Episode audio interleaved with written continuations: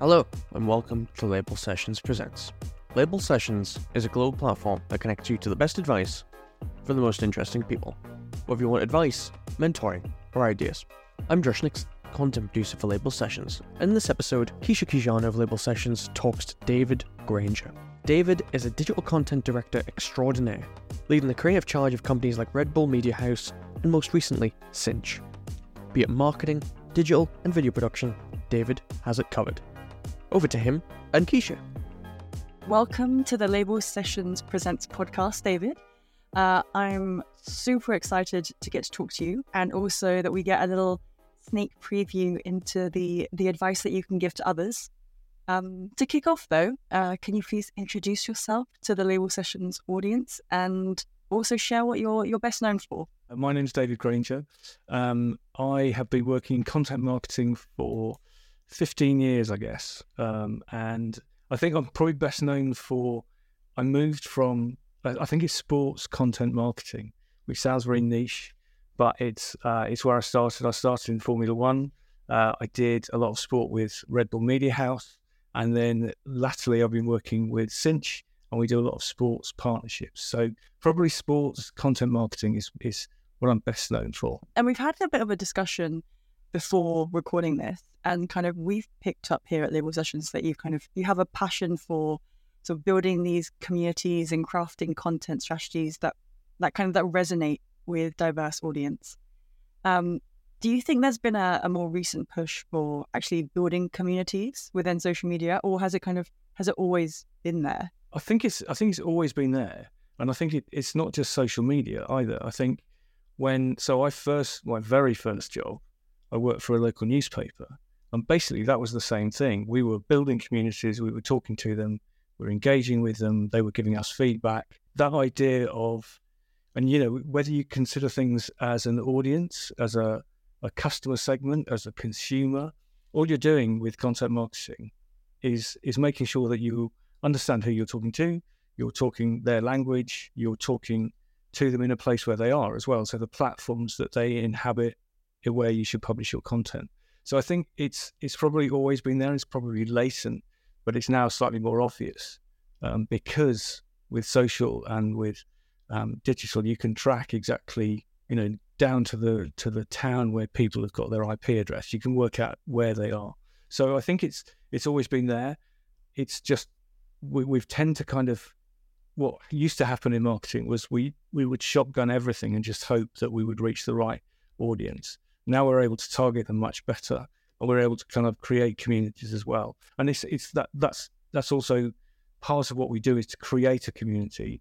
So it may be that they're consumers now, but they get involved with the content we produce, and that was certainly the case with Red Bull Racing and with Red Bull Media House as well. We were creating communities, talking to them, uh, and engaging with them on platforms which they inhabited. The, the almost the measurement metrics have changed throughout the time that you've been doing this, or is there kind of just more of a focus on one, but they've always been the same ones have been around? The same ones have been around. I think the trouble is that we tend to um, tell stories through data, but we tell the stories we want to tell as opposed to what the data is telling us.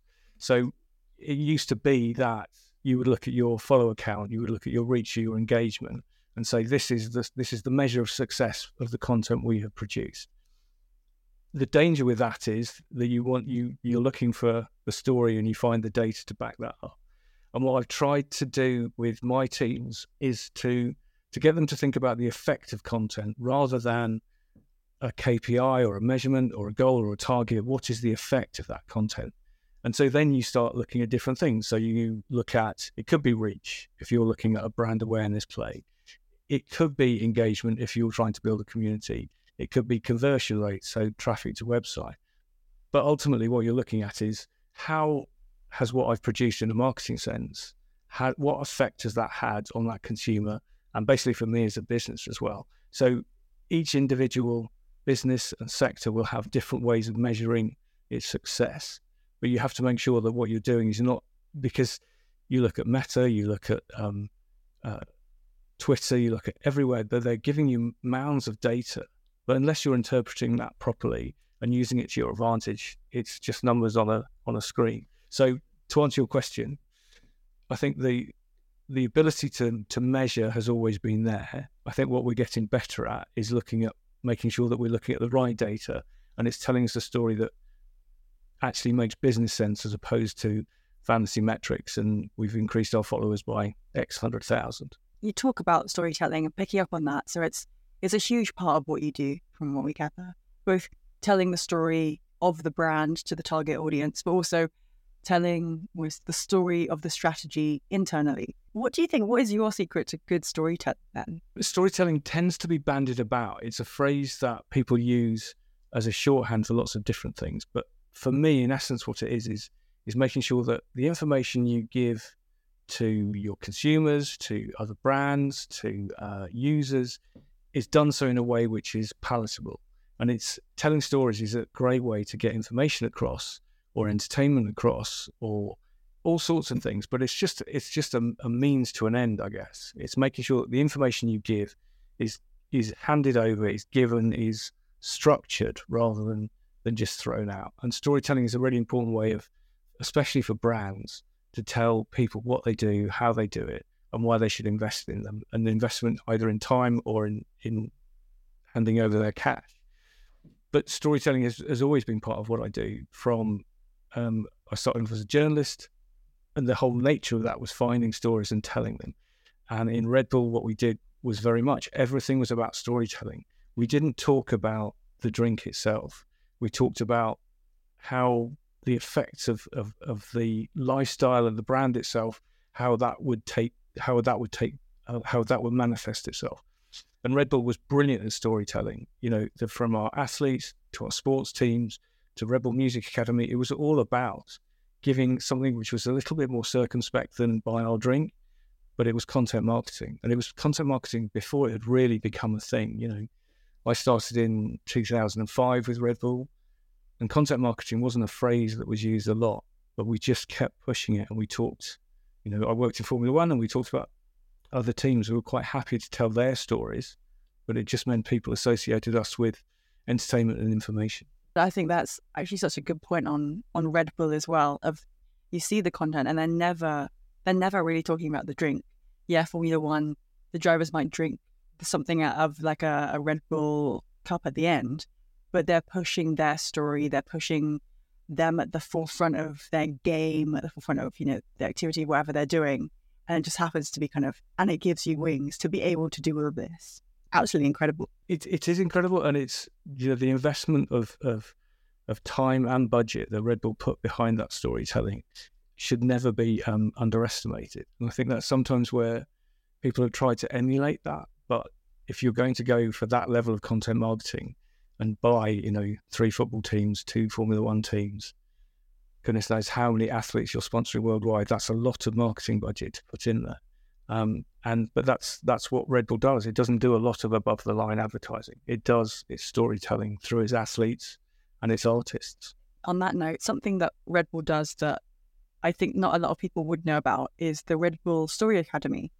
Um, I kind of just leave it as kind of an open thing for you. Could you explain what it is and also kind of what's your favorite thing about it? It was started by a guy called um, Chris Packwood, and he worked in HR in um, in Salzburg in, in Austria, and he he saw the power of storytelling and what it could do in terms of of, of bringing the brand to life. You know, it, it's what we did, but he wanted to improve that. So he did a lot of research, and then he worked with a group of us, um, pulling a course together, and basically it was a a three, sometimes four day course where we took everybody from athlete managers to artist managers to um, country managers and took them through two or three days where we kind of explained the, the, the psychology of, of storytelling, why it resonates, why emotion with with fact equals a story, all these sort of things, and then took them through. And, and then as we went through those three days, everybody on the Storytelling Academy was writing their own story. So they would think of one moment in their life that that they remember well, and then you you look into how how that mem- why that memory is so strong, and it's because there's an emotion attached. And so everyone at the end would not only have gone through the course, they wrote their own story as well. And there was some some amazing stories that came out of that from the people we work with. But in essence, what it did was just kind of explain to people how stories work, how you find stories, how you construct them, and then how you put them together. Um, and it was it was one of the best things I was involved in at, at, at, Red Bull. It was and it was it got to the very essence of the brand, but it was it was training other people to do similar things. So yeah, it was it was an amazing thing, and that was myself and Chris Packwood and a couple of, of other people put together. What was your your favorite kind of teaching or learning that you got from it? I think probably the the, the best one was that everybody has a story within them, and that every and you don't know, and sometimes it just takes somebody else to kind of tease it out of you. But there will always be just the.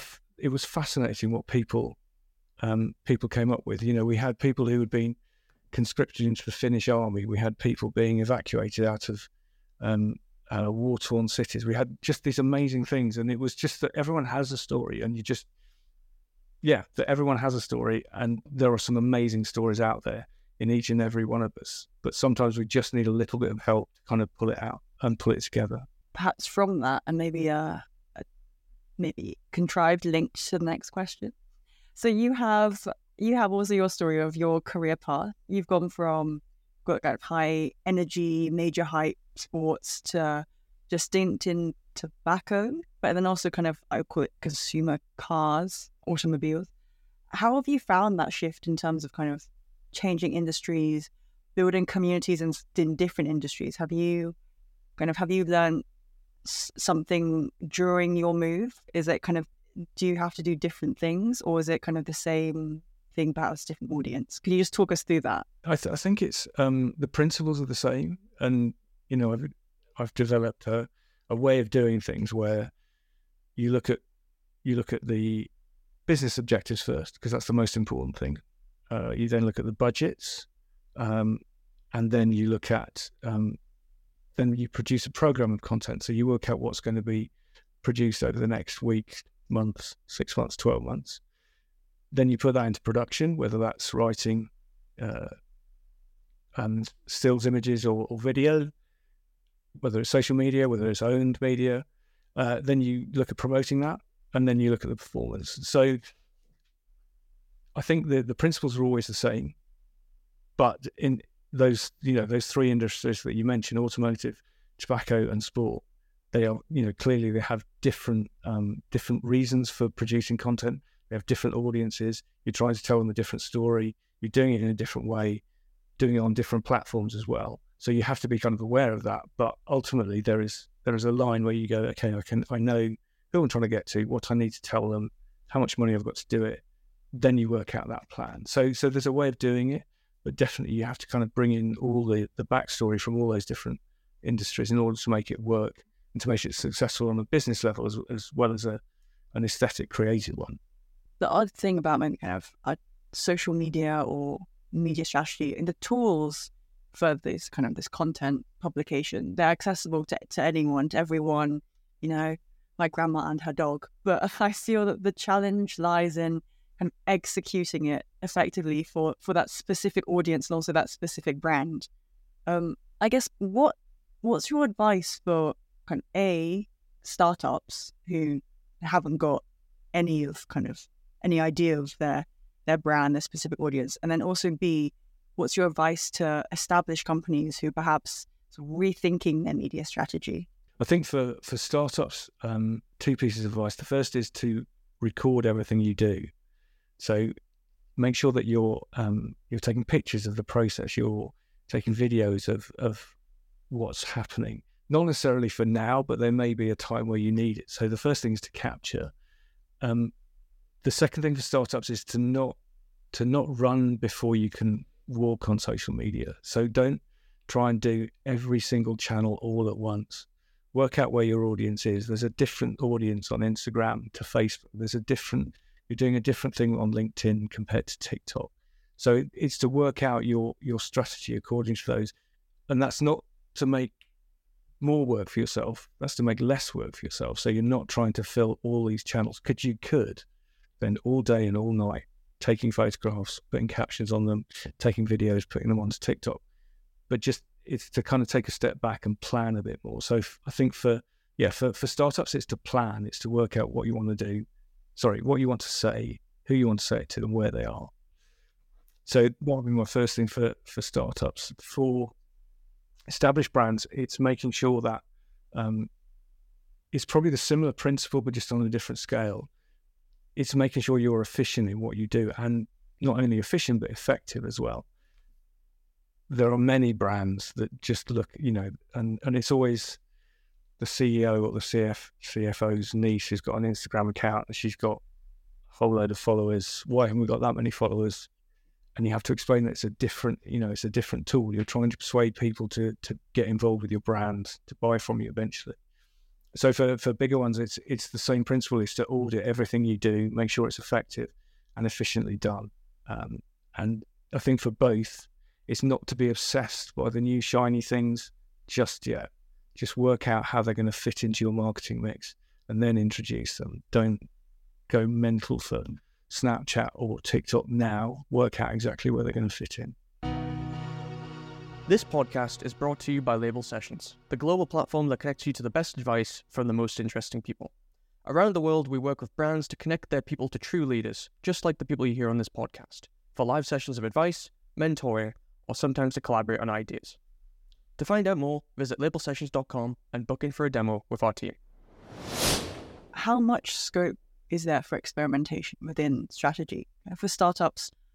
I mean, for both, would you would you start with a lot of experimentation from the offset, see what sticks, and then build it from there? I mean, how would you get the data? But or would you kind of go into a lot of data heavy research, build up a steady following before trying out so many things? What what would you suggest? With social media, especially because the the financial barrier to production is fairly low. You know, you can do some really cool stuff with an iPhone and CapCut. I would say that experimentation is is key, but it's you're right. The second part of the, your question is right. Is to monitor what what you're doing, work out what is working, what's not working. What is working, you repeat and repeat and refine. What's not working, you either stop or you refine that and change it. So it's absolutely experimentation, and some of the best content that I've either seen or been involved with has been that experimentation, has been just trying things out. And because you can, you know, it's not like we're printing magazines which take four weeks to produce, a week to print, and then you can't change it. You can change stuff. So I, would say experimentation is really key, but with again with that, that guide, guidelines that you watch what's happening when you do experiment. Is it working? Is it not? Are you getting to the right people? Are you not getting to the right people? But yeah, no, I think, and and that's part of the reason why many of us absolutely love content marketing because you get that chance to be more creative. You get the chance to do things which you wouldn't if you were working in other parts of, of the industry. It's a really good mix of, like you said, like the creativity of problem solving, data collection, going business strategy, but also that creativity part. So sounds like a lot of fun, but a lot of thinking, a lot of different sort of, I don't know whether to left brain or right brain thinking. It's all a whole mix some of the best people I've worked with in content marketing are those ones that do have that data, that you know, art and science, data and creativity. And I've worked with only two or three that have been really, really good at both. But if you can get, uh, if you can find those sort of people, they're gold dust for content marketing. Almost on the flip side of that, are there? So you mentioned something that kind of isn't about a lot. And if you find that, that's great. But on the other side, is there any kind of misconceptions with anything that we've talked about that you kind of want to bust at the moment? It's it's never a silver bullet. I think it's the, the expectation sometimes is that social media will and content marketing will solve all your marketing problems in the next week, and it's not. It's a it's a longer term investment in time and effort and, and creativity but the rewards are, are, are, are, excellent when you get there because you do start to build um, a community. There's a rapport between consumer and brand, and it becomes it's a better, it's it's a more solid relationship. But I think the myth is that I put something out on TikTok and I will get four million views and my sales will increase. That's not going to happen. There are ways of doing that using influencer marketing, using various different things, but it's it's not a silver bullet. I think that would be is part of the marketing mix rather than the only thing you should be doing. That's a good thing to think about. And a lot of people say kind of, oh yeah, social media, you just keep posting. No, it's more than it's more than that, and it's more than just post, and it's that will get you results. I know you've got different strategy for different sort of media platforms and different types of messaging, but with that, do you, and if so, how do you kind of give the call to action at the end of that without making it too obvious? Again, it depends which channel you're you're using. It depends the purpose of that content. It depends what effect you would like to have. You know, there are absolutely there are times where you go, there's money off, buy here, click the link, and that is you know that's a direct call to action. It's a it's a it's a flag to wave just so people can start buying things. Conversely, if you are trying to build up a relationship, you're trying to build a brand, then you shouldn't be shouting about it. You should get people to engage with the content. And I think sometimes we think of consumers as consumers of, people who buy a product, but also they should be thought of as consumers of the media as well. You know, if if if they if someone's spending time with your brand on if they've fallen down a TikTok rabbit hole, if they've kind of found you on X and then just following you and going through all your posts, then definitely that, that has a that has a place. That absolutely has a place. So sometimes you just have to work out again, it goes back to what is the purpose for that piece of content? What is the purpose of the campaign? Is it brand awareness? Is it comprehension? Is it driving people to sales? But yeah, there are there are times when definitely I've worked in I worked for the Red Bull shop, which is Red Bull's media merchandise house, and that was that was that was about transaction. You know, that was about making sure that they became customers as well as consumers. I do want to come to the the end part that we do on on the podcast. Um, so we've heard a lot about you, your advice, kind of your story, but we we'd also want to know a bit about kind of you, who like who is David? Um, so we have a few quick fire questions to ask. Uh, where do you go for inspiration for your day job and also to feed your creative brain? I try and read as much as I can and I try and flip between fiction and non-fiction. But I do consume as much content as as I possibly can, um, both online and offline. Uh, and I, t- I also try and look at other places. So music is a passion, so I kind of try and listen to as much music as I can and work out the backstories. I'm slightly obsessed by rock biographies. Question two: Can you describe your desk for our audience? I invested in a stand-up, sit-down desk, so it moves up and down. Uh, I've got a main screen, a laptop uh, on a stand, and I try and keep it as clear as possible, but don't always succeed. In another life, what would your career be? Is it that rock musician? Oh no, I'd have been a roadie. I'd have absolutely been. I would. I. I just love putting things together, like uh, guitar pedals and uh, amplifiers and stuff. So I'd have been a roadie without a doubt. And given the choice, Manic Street Preachers about 1998. Yeah. What is the the first work thing that you've ever been extremely proud of? It was it was uh, it was a it was a local newspaper, and um, I worked with an amazing editor, and he kind of gave me free reign to do some really mad stuff, and I tried to persuade the International Olympic, Olympic Committee they should bring the next Olympics to Market Harborough in Leicestershire, and we did a whole three page pages on why the uh, world of sport should come to a small market town in the middle of England. What's the best piece of advice that you've ever been given? It was um, it was it was by my father, and he said, "Take care of business, and everything else will take care of itself." And um, I didn't kind of get it at the time, but he meant concentrate on the things that are going to move everything, and everything else will will take care of itself. So just concentrate. Um, I don't think he was quoting Elvis Presley or Liam Gallagher. I think also he's got a tattoo with that as well. But um, I don't think he was quoting him, but I think he was just take care of business and everything else will take care of itself. And it's actually really good advice because it means you focus on the things you can change and then everything else will, will follow in its way. And I wonder if you were to meet your younger self, would you be giving him the same advice or is there other advice, other personalized advice that you'd give him? Aim as high as you can, as early as you can. Um, there's that, and also uh, don't treat failure as failure. Treat it as a lesson. It's just a way of you know when something doesn't go right, pick yourself up, learn from it, and move forward. It's when you don't learn that that it becomes actual. It becomes detrimental. very good advice. Very, very good advice there.